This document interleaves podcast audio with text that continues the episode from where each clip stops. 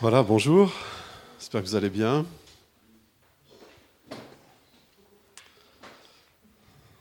Donc c'est un échange de, prédicateurs euh, ce matin. Ben, voilà, c'est une joie pour nous de venir euh, vous voir. Ce matin, j'aimerais euh, prendre un texte avec vous dans le livre des Actes. Et euh, on va le lire tout de suite. Ça se trouve au chapitre 11 des Actes. Et ce matin, j'aimerais vous parler de la grâce de Dieu. Donc, euh, on va lire dans Acte 11 à partir du verset 19 jusqu'au verset 26. Donc, Acte 11, 19 à 26. Donc, je lis. Ceux qui avaient été dispersés à cause de la persécution survenue après la mort d'Étienne allèrent jusqu'en Phénicie, à Chypre et à Antioche. Ils n'annonçaient la parole à personne d'autre qu'aux Juifs. Il y eut cependant parmi eux quelques hommes de Chypre et de Cyrène qui, venus à Antioche, parlèrent aussi aux Grecs et leur annoncèrent la bonne nouvelle du Seigneur Jésus. La main du Seigneur était avec eux et grand fut le nombre de ceux qui crurent et se convertirent au Seigneur. Le bruit en parvint aux oreilles des membres de l'Église de Jérusalem, et ils envoyèrent Barnabas jusqu'à Antioche. Lorsqu'il fut arrivé et qu'il vit la grâce de Dieu, il s'en réjouit et les exhorta tous à rester d'un seul cœur, résolus, attachés pardon, je, reprends, il s'en réjouit et les exhorta tous à rester d'un cœur résolu, attachés au Seigneur. Car c'était un homme bon, plein d'Esprit Saint et de foi, et une foule assez nombreuse se joignit au Seigneur. Barnabas partit ensuite pour Tars, afin de chercher Saul. Et après l'avoir trouvé, il le conduisit à Antioche. Pendant une année entière, ils participèrent aux réunions de l'Église et enseignèrent une foule assez nombreuse. Ce fut à Antioche que pour la première fois les disciples furent appelés chrétiens. Amen.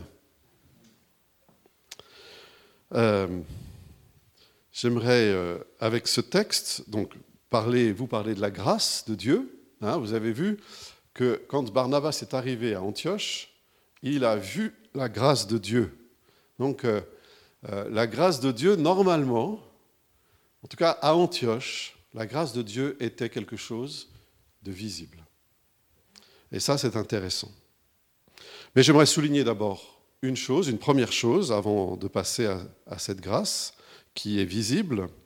La première chose, c'est que vous avez vu le contexte de ce texte, c'est des, chrétiens qui avaient vécu une persécution à Jérusalem, qui avaient tout laissé, euh, euh, tout abandonné, et qui était parti de Jérusalem, donc vers, dans la direction d'Antioche. Et un des messages, en tout cas peut-être même le message du livre des actes, est celui-ci, c'est que rien n'empêche la croissance de l'Église, même pas la persécution. Euh, l'expansion de l'Évangile par la puissance du Saint-Esprit eh bien, conduit à des vies changées et permet la naissance de nouvelles églises. Rien ne peut arrêter l'expansion de l'Évangile.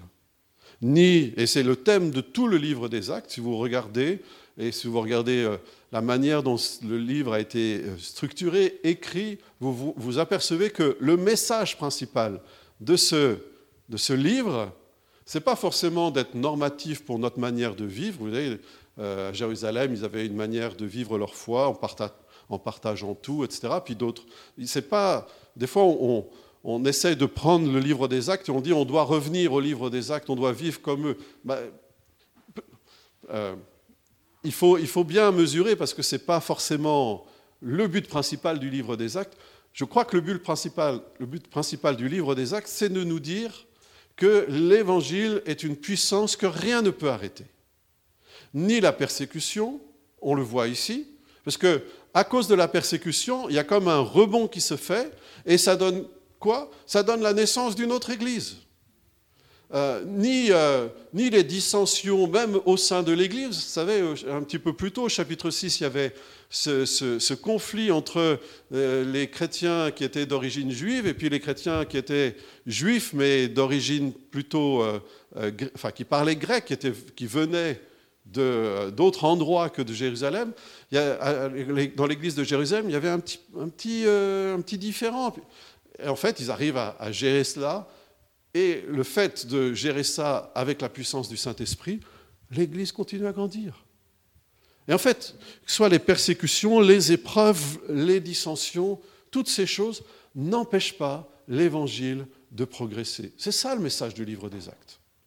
Et c'est pourquoi c'est important parce que c'est important pour nous.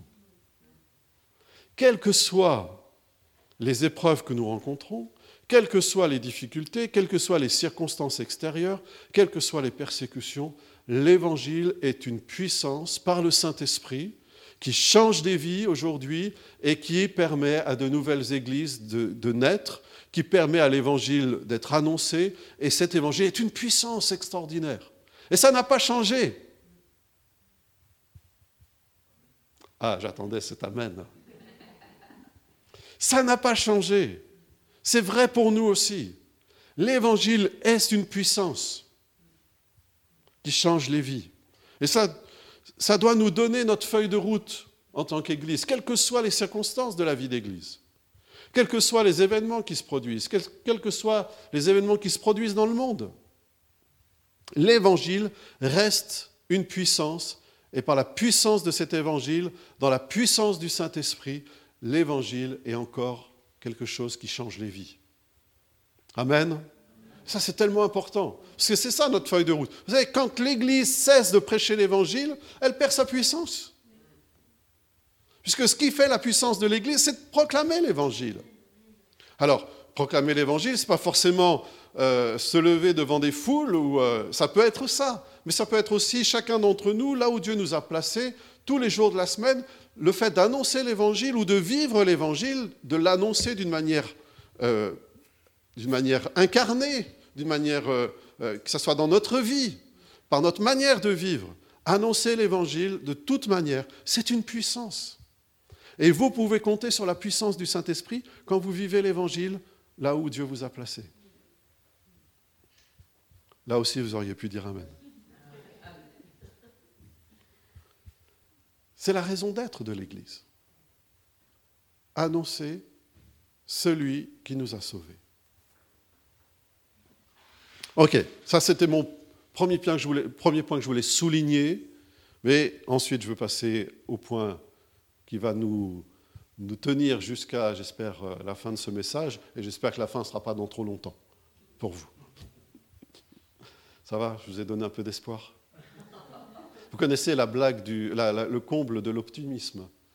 C'est ranger sa Bible quand le pasteur dit en conclusion. il, y a toujours, il y a des prédicateurs, la conclusion dure toujours euh, des fois plus longtemps que le message. On va essayer de ne pas faire ça ce matin, d'accord? Bon, cet évangile annoncé produit une grâce visible. C'est ça le message de ce texte. Euh, quand Barnabas va au milieu de ses frères et sœurs à Antioche, il voit la grâce de Dieu. Il s'aperçoit que la grâce de Dieu est visible. Et j'aimerais ce matin qu'on puisse s'interroger pendant quelques instants, comment la grâce de Dieu doit-elle être visible au milieu de nous? Comment est-ce que c'est possible que la grâce de Dieu soit visible au milieu de nous? La grâce de Dieu, ce n'est pas seulement quelque chose qu'on reçoit. D'accord? Ce n'est pas simplement lié au pardon de nos péchés. Bien sûr, ça l'est. Hein. Dieu nous fait grâce, Dieu nous a sauvés par grâce et il va pardonner nos péchés. Mais la grâce, c'est beaucoup plus étendu que cela. La grâce, c'est le cadre de vie d'un disciple de Jésus. C'est-à-dire que cette grâce de Dieu qui est en Jésus-Christ, elle, doit nous donner un cadre dans lequel nous vivons, un cadre dans lequel nous pensons et un cadre, dans lequel nous agissons. Et j'aimerais voir ça avec vous et j'aimerais le, développer. Euh, c'est un cadre pour notre manière de penser parce que Dieu nous a fait grâce, Dieu nous a pardonné, nous vivons dans la grâce de Dieu tous les jours, la grâce de Dieu se renouvelle chaque matin, on le dit, parce que c'est vrai, c'est la parole de Dieu. La bonté, la grâce de Dieu se renouvelle tous les jours. La grâce devient notre cadre de vie. C'est-à-dire, comme on nous a fait grâce, on est capable, nous, de vivre dans la grâce. On est capable de faire grâce. On est capable d'avoir une mentalité renouvelée, changée à cause de la grâce de Dieu. Est-ce que vous me suivez? Si vous comprenez ce que je veux dire quand je dis la grâce de Dieu, ce n'est pas simplement quelque chose qu'on reçoit, mais c'est un cadre dans lequel on pense et dans lequel on vit. Ça change notre comportement, la grâce, parce qu'on a reçu la grâce. On est des enfants de la grâce. Hein, pas des enfants de la DAS, on est des enfants de la grâce. Bon. Non, c'est. On a été adoptés. Et, ça change, ça doit changer notre comportement.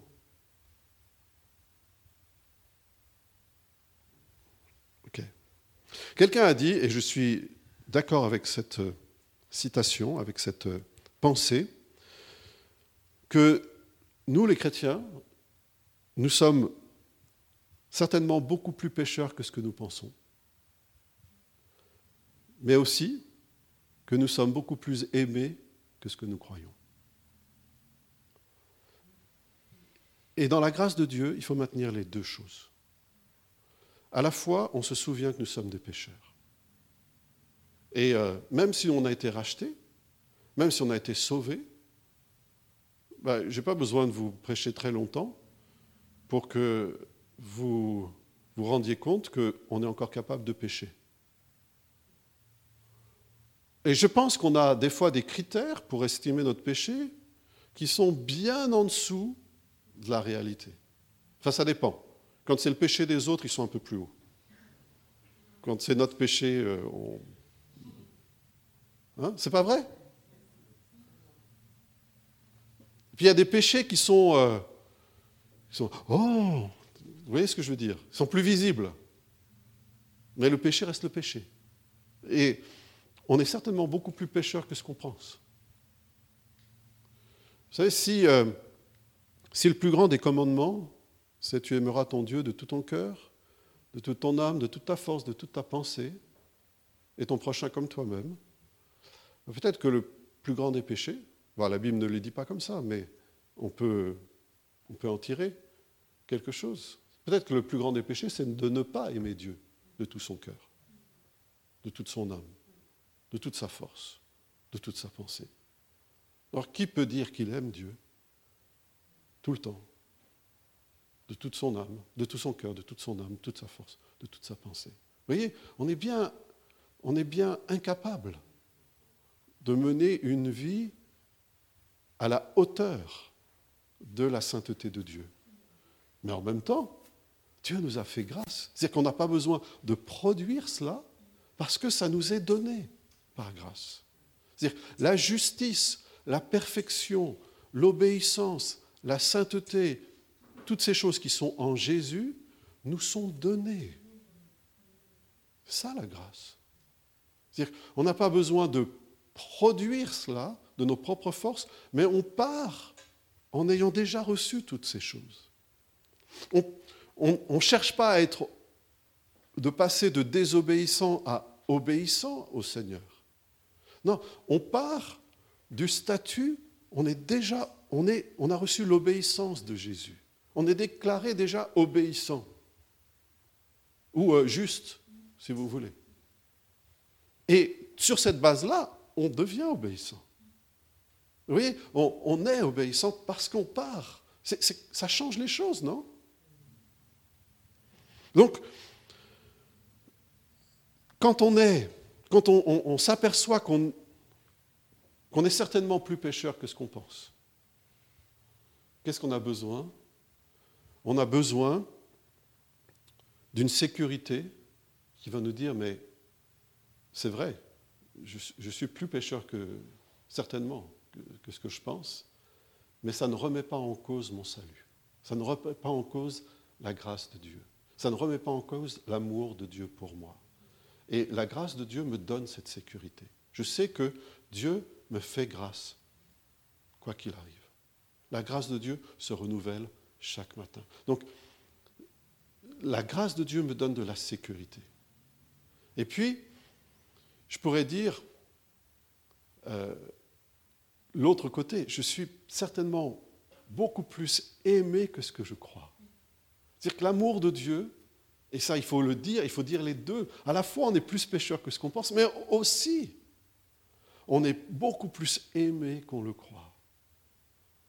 L'amour de Dieu est extraordinaire.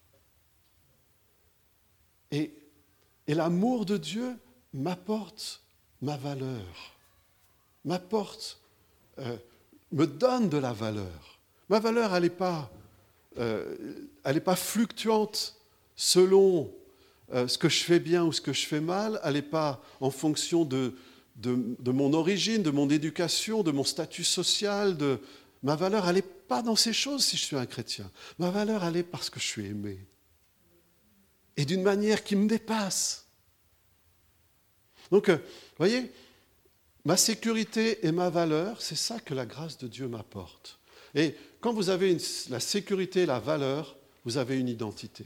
Vous savez qui vous êtes.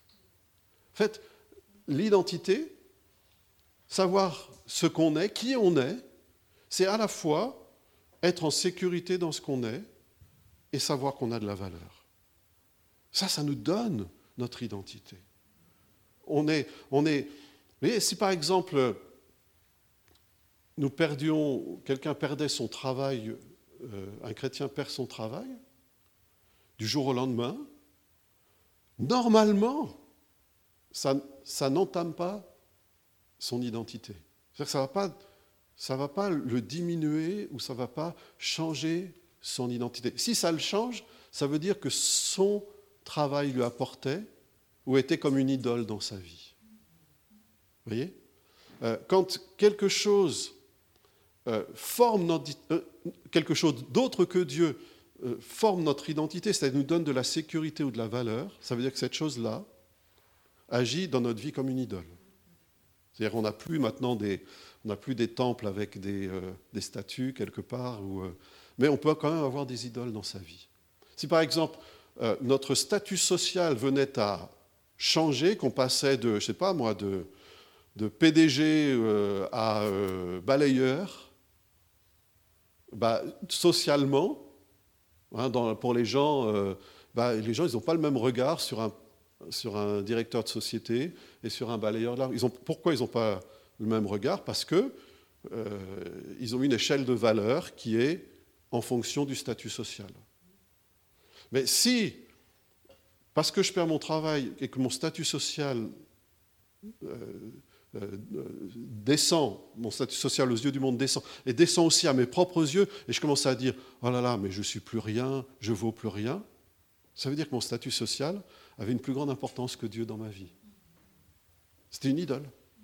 Et des fois, Dieu est obligé de toucher à ces choses-là dans notre vie pour être notre seul Dieu.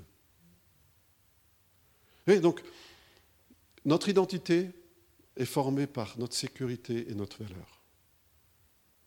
Et, la grâce de Dieu, c'est ça. C'est ça qui nous donne, qui nous procure à la fois notre sécurité. On est dans la grâce. On n'a pas besoin, pas besoin de craindre. On n'a pas besoin de...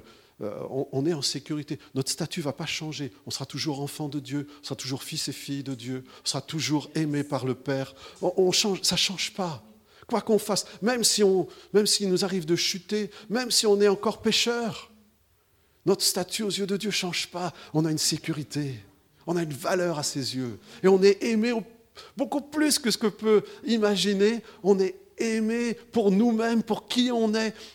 C'est notre valeur, c'est notre sécurité. Et euh, la grâce de Dieu ben, favorise cela. Euh, nous, permet cela.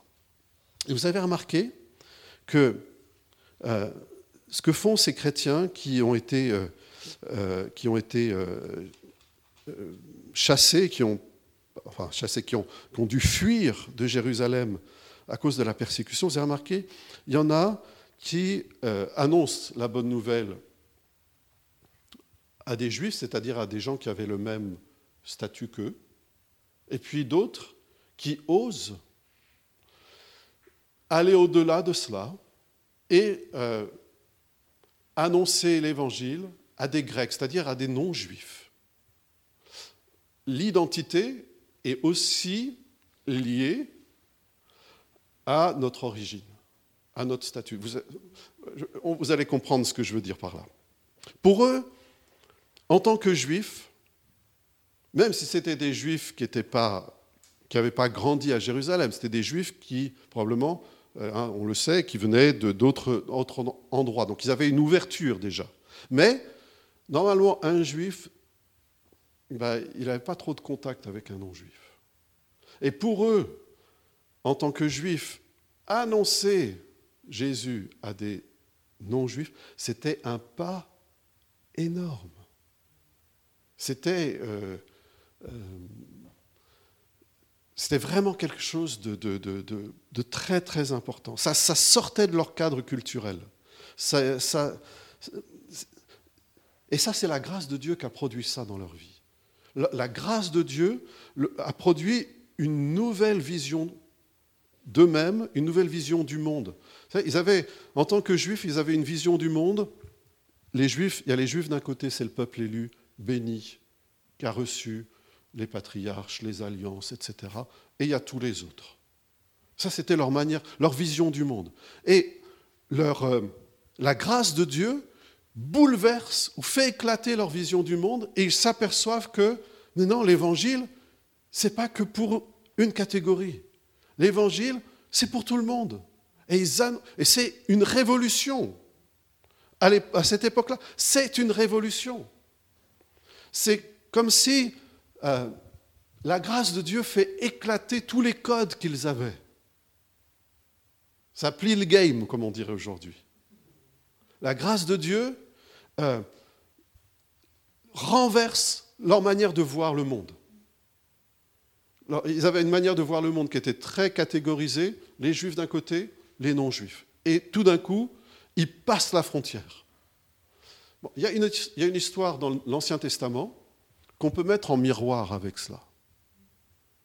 Est-ce que vous pouvez imaginer quelle est l'histoire? Une histoire dans les petits prophètes, euh, euh, où il y a un petit prophète qui veut surtout pas aller traverser Jonas.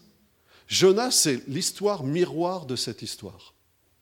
Euh, Jonas, il est à l'opposé. Vous, vous connaissez tous l'histoire de Jonas? Oui? Tout le monde connaît l'histoire de Jonas? Oui Ça va? Moi, un petit peu. on va apprendre l'histoire de Jonas. Non, je pose la question parce que eh, tout le monde n'est pas forcément euh, au courant. Jonas, c'était un prophète, prophète juif, assez conservateur. Hein. on, le trouve dans d'autres passages que dans son livre. Hein. on le trouve dans, les chroniques. Donc c'était un, prophète qui soutenait, qui avait tendance à soutenir les rois, en tout cas le roi de son époque, euh, il était assez classique. C'était un, bon prophète juif, on dirait. Et tout d'un coup, Dieu l'envoie prêcher ou envoyer ou dire un message de repentance à Ninive. Ninive, c'était, euh, c'était la, la capitale qui représentait le monde païen dans toute sa splendeur. C'est-à-dire, quand je dis païen, c'est non juif. Vous voyez? Jonas, il avait une vision du monde vraiment, vraiment, vraiment en deux catégories. Il y avait les juifs et les non-juifs. C'était sa vision du monde. Il y avait. Dieu l'envoie à Ninive, la grande ville. Et Ninive, ils étaient connus pour leur cruauté. Pour, euh, c'était vraiment des, c'était vraiment, euh, si on lit un petit peu l'histoire, c'était vraiment des gens cruels. Hein. C'était pas euh, des, gentils. Si vous voulez, si on peut essayer d'établir un parallèle, c'est un petit peu comme si, avant la deuxième guerre mondiale, euh, Dieu envoyait un rabbin prêcher à, Munich ou à Berlin. Oui, c'est un peu cette idée-là. Et, euh, Jonas, qu'est-ce qu'il fait hein? Au lieu d'aller vers Ninive, il fait 1-1 et il va à l'opposé, hein, à Tarsis. Il s'embarque pour Tarsis. Tarsis, c'est en Espagne.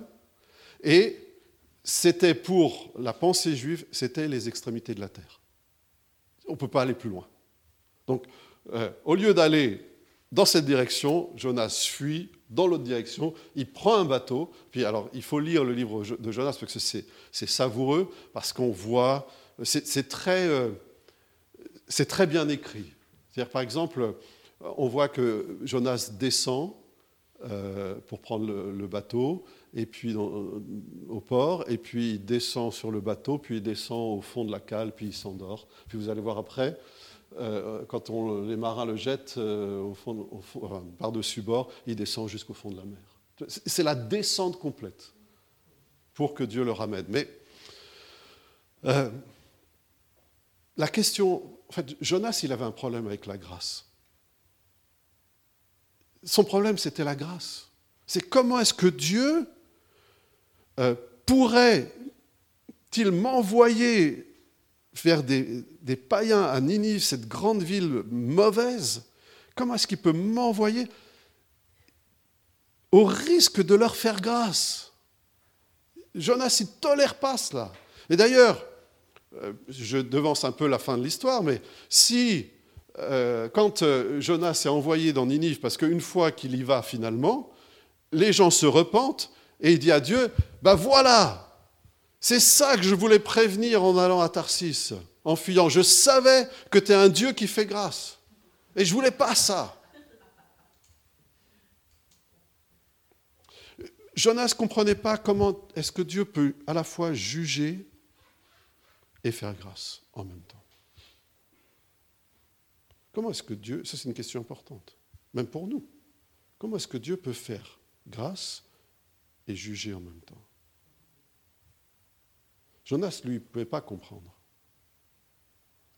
Il pouvait difficilement comprendre ça. Nous, on peut comprendre ça. Pourquoi? On l'a chanté tout à l'heure. Il n'y a qu'un seul endroit où Dieu, à la fois, juge et fait grâce. C'est la croix. En Jésus, à la croix, tous les péchés ont été jugés. Le châtiment que nous méritions, Jésus l'a supporté, l'a payé, l'a pris sur lui. Et c'est ça qui nous apporte la grâce. La grâce, ce n'est pas quelque chose de bon marché. La grâce, ce n'est pas simplement euh, Dieu qui efface d'un coup d'éponge nos péchés. La grâce, c'est parce que Dieu a jugé, Jésus à notre place, alors que Jésus était parfait. Il était le Fils de Dieu. Il était Dieu lui-même. Dieu a pris notre châtiment, l'a mis sur Jésus. Et à cause de ça, il nous fait grâce. Mais Jonas ne pouvait pas comprendre ça. Et le problème Bon, la, suite de l'histoire, vous connaissez. Hein, il y a une tempête qui se, lève, une grosse tempête. D'ailleurs, dans le livre de, Jonas, tout est grand. Hein, grande tempête, euh, euh, un gros poisson, euh, la grande ville, tout est grand. donc Dieu suscite une tempête, et il y a des marins dans le bateau qui ne sont pas des juifs sont des, pour Jonas, sont des ennemis. Sont des, en tout cas, ce n'est pas avec cela qu'on doit, on doit avoir des relations. Et ces marins, c'est drôle, font preuve de grâce envers Jonas. Ils l'interrogent. Déjà, ils tirent au sort parce qu'ils sont pris, eux qui sont païens, ils sont pris d'une crainte de Dieu. Ils disent, ils s'aperçoivent, cette tempête, elle n'est pas normale. C'est Dieu qui l'envoie. Il y a, quelqu'un sur le bateau qui a dû faire quelque chose pour que cette tempête arrive. Et il tire au sort, et bien sûr, le sort désigne. Ah oui, Jonas. Et ils lui disent, mais qu'est-ce que tu as fait? Qui tu es? Hein, On pourrait prendre euh, rapidement le livre de Jonas. Hein. Euh, c'est intéressant. Parce que vous allez voir comment... Euh, alors Joël, Amos, Abdias, Jonas, voilà. Vous l'avez Entre Abdias et Miché. avec les téléphones, c'est plus facile, hein, on triche là. Hein. Et regardez, ces, marins, vous avez ça au, chapitre 1, ils, ils lui disent Explique-nous qui nous attire ce malheur. Quelles sont tes affaires? C'est verset 8. D'où viens-tu? Quel est ton pays? De quel peuple es-tu? Et regardez ce que, comment Jonas répond. Il dit Je suis hébreu et je crains l'Éternel, le Dieu des cieux, qui a fait la terre, qui a fait la mer et la terre ferme. Autrement dit, en fait, il faut lire ce que, ce que Jonas est en train de dire. Il dit Parce que je suis hébreu, je crains l'Éternel qui a fait les cieux. C'est-à-dire que pourquoi est-ce qu'il est croyant? Parce qu'il est hébreu. Vous voyez? Euh, euh, C'est son identité, d'hébreu, de juif, qui fait qu'il est croyant. Et ce qui veut dire ceux qui ne sont pas juifs ne peuvent pas être croyants. Ne peuvent pas. Donc vous vous rappelez, dans le livre des actes, ils ont osé franchir la barrière.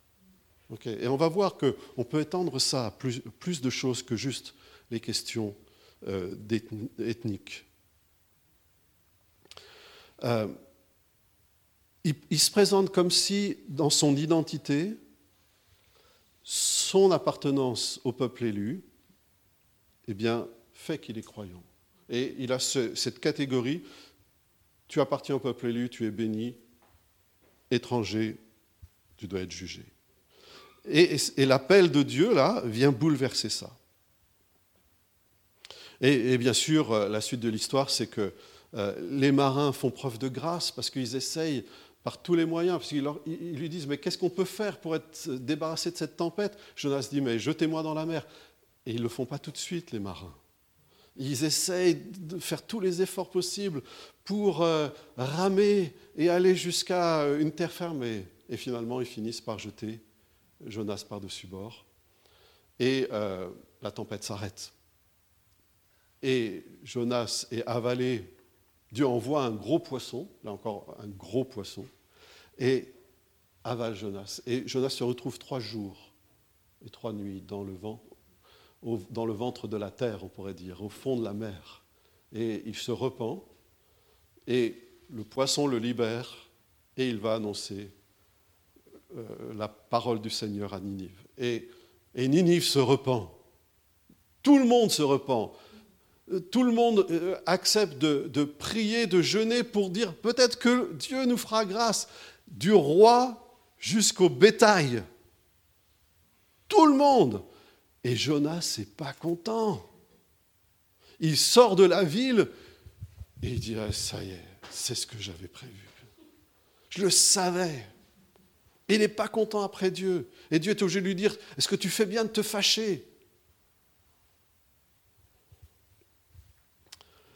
Bon, il y a plein de choses qu'on pourrait dire sur Jonas, mais j'aimerais revenir à, notre texte du livre des Actes. Euh, comme j'ai dit tout à l'heure, la grâce nous permet de voir, de, de, nous voir, mais aussi de voir les autres au travers de deux filtres. Ils sont réellement pécheurs, mais ils sont aussi réellement aimés. Oui, ce n'est pas uniquement notre identité, c'est aussi notre vision du monde que la grâce impacte.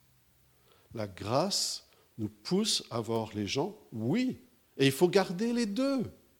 Oui, ils sont vraiment pécheurs. Et ils sont vraiment aimés par Dieu. Et c'est impossible de séparer les deux. C'est impossible pour nous, parce que c'est ça qui fonde notre identité, mais c'est aussi impossible de voir les autres autrement. Si on les voit écoutez-moi bien, parce que c'est des fois ce qu'on fait. Parce qu'on a une mauvaise compréhension de la grâce. On peut voir les autres comme seulement aimés par Dieu. À ce moment-là, quel que soit le péché des autres, non, la grâce c'est plus important. Donc il faut les accepter. Ou on peut les voir que comme pécheurs, sans s'apercevoir qu'ils sont aussi aimés par Dieu. Donc si on les voit que comme pécheurs, ah, ils sont pécheurs. Ah, euh, il faut qu'ils se repentent avant qu'on puisse faire quelque chose pour eux. Voyez, si on est déséquilibré concernant la grâce, on va être déséquilibré par rapport au rapport avec les autres. Et c'est juste dans aucun des deux côtés. Euh, ce n'est pas juste. on ne peut pas simplement euh, voir que les pécheurs sont juste aimés et on ne peut pas voir simplement les pécheurs comme pécheurs. Il faut qu'il y ait les deux qui soient maintenus. On ne peut pas tout accepter sous le prétexte de la grâce, ok? Sous le prétexte qu'ils sont aimés par Dieu. Et puis en même temps, on doit pouvoir annoncer la grâce à quiconque.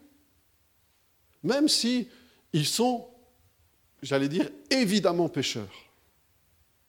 Si leur péché est évident. C'est pour ça que l'Évangile change et redéfinit notre identité, c'est-à-dire qui nous sommes. Et vous savez, la question de l'identité, c'est une question brûlante dans notre société actuelle. Pourquoi? Parce que avant, dans le monde d'avant, pas dans le monde avant Covid, hein, mais dans le monde d'avant d'il y a 30, 50 ans, qu'est-ce qui définissait pour les gens, qu'ils soient chrétiens ou pas chrétiens, qu'est-ce qui définissait leur identité, leur valeur, euh, la manière dont ils formaient leur vie? Ben c'était, c'était le christianisme. C'était l'Église, c'était l'institution Église. Comprenez ce que je veux dire? C'est-à-dire, même s'ils n'étaient pas chrétiens, bah, pour eux, la famille, c'était un homme, une femme, des enfants. Il y avait très peu de, d'exceptions à ça. C'est-à-dire que la manière dont les gens voyaient les choses, c'était comme ça. Et puis, qu'est-ce qui s'est passé? Fin des années 60, début des années 70, ça, ça a basculé. Et l'institution Église, on veut pas. Donc, ça redéfinit, comment est-ce qu'on euh, trouve son identité. Puis aujourd'hui, c'est plus, plus uniquement l'institution Église qui est remise en question, c'est même toute institution, même l'institution État. Ce n'est pas l'État qui doit nous dicter comment on doit vivre. Je dois et je peux définir moi-même qui je suis et comment je dois vivre. Ça, c'est la caractéristique de notre monde aujourd'hui ici. C'est pour ça que la question de l'identité, qu'est-ce qui forme, nous, notre identité en tant que chrétiens, c'est important. Parce que si on ne comprend pas ça, on va avoir du mal à comprendre comment les gens définissent leur identité. Et aujourd'hui, vous regardez n'importe quel euh, programme où, euh, euh, en fait, le message, c'est sois ce que tu veux être. Sois comme ton cœur te le dit.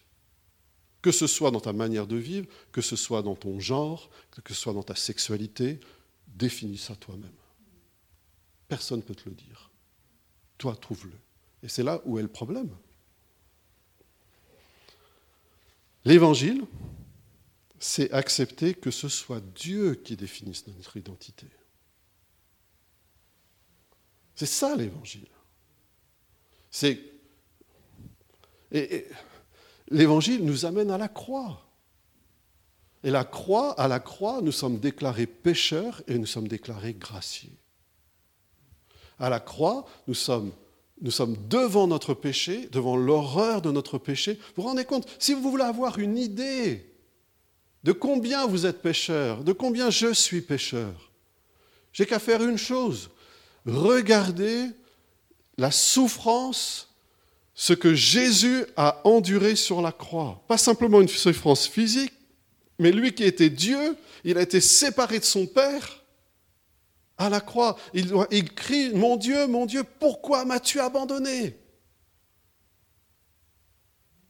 Donc si vous voulez vous rendre compte combien vous êtes pécheur, eh bien votre péché, mon péché, a exigé que la communion entre le Père et le Fils, qui était éternelle, qui n'avait jamais cessé, eh bien, à cause de mon péché, cette communion a dû s'interrompre un moment à la croix.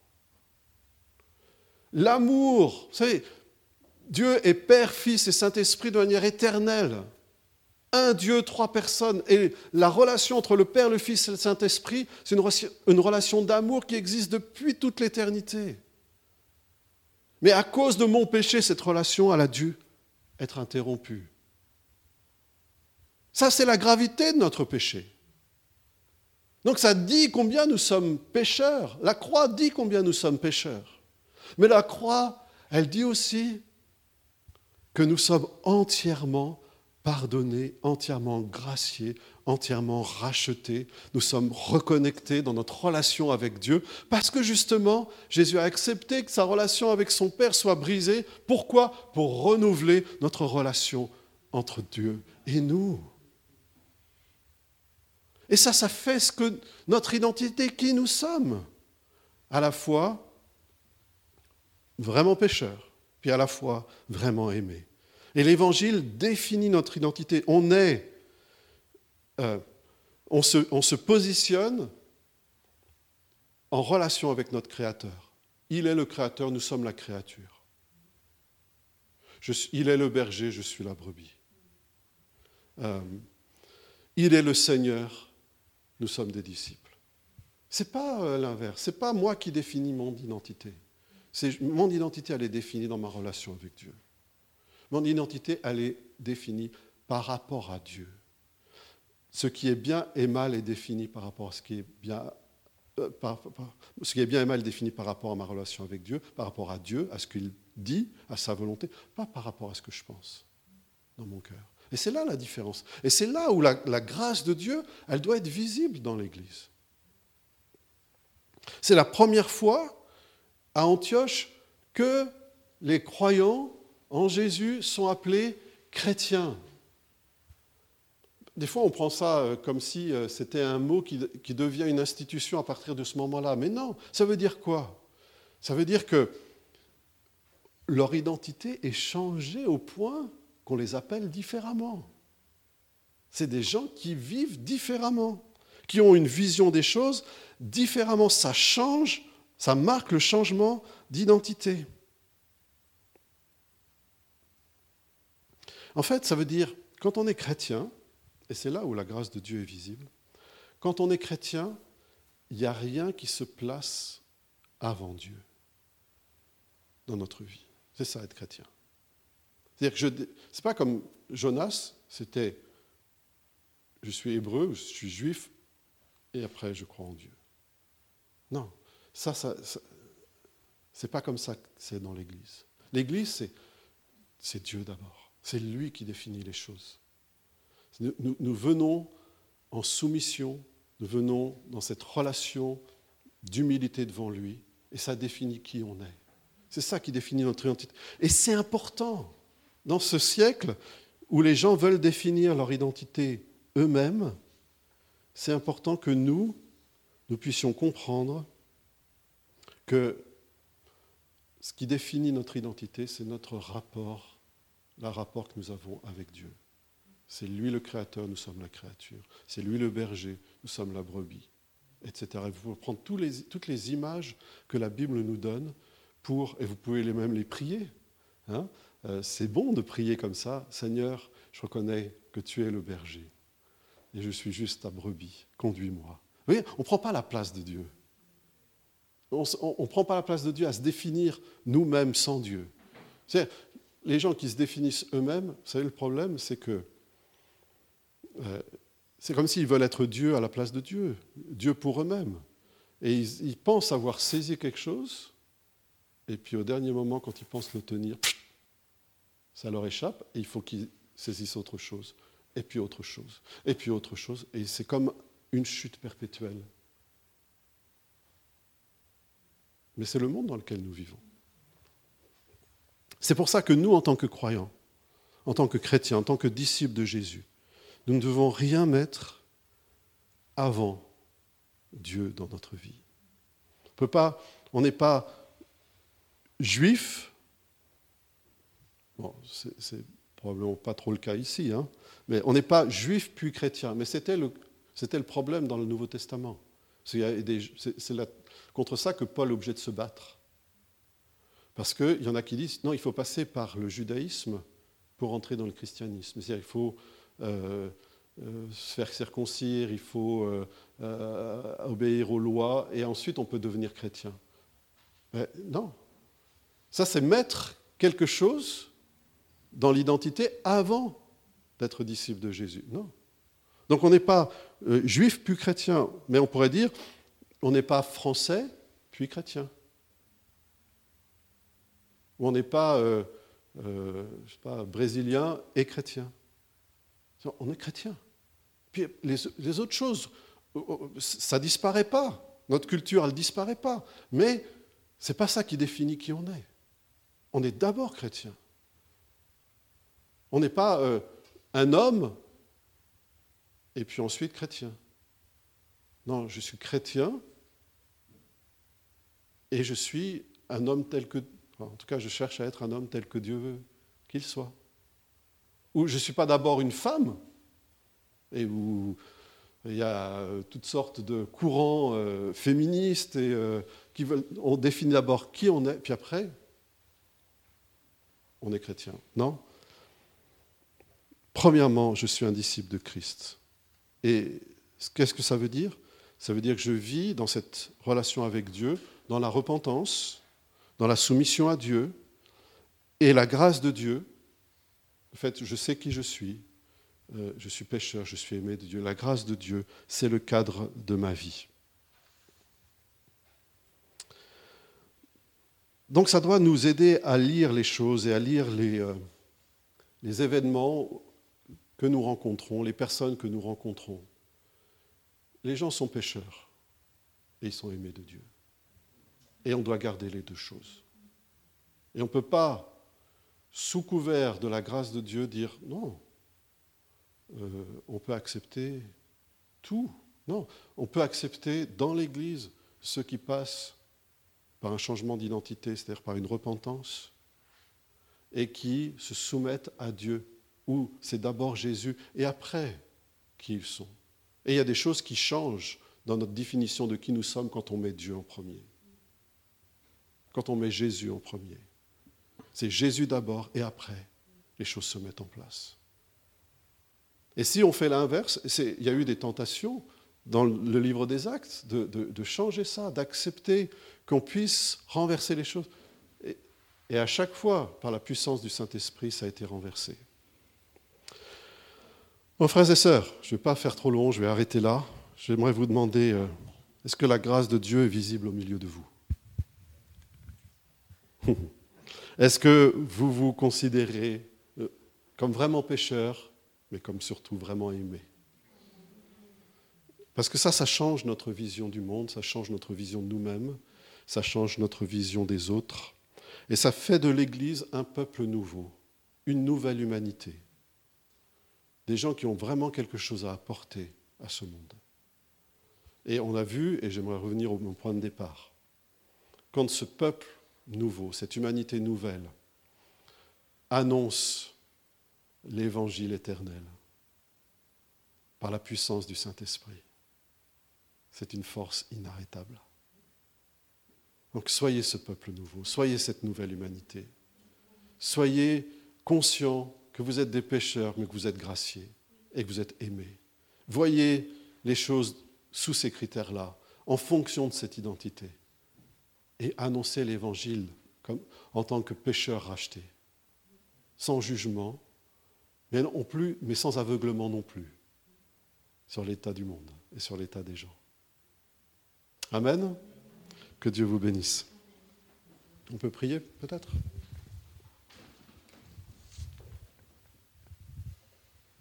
Seigneur, merci pour euh, ta grâce.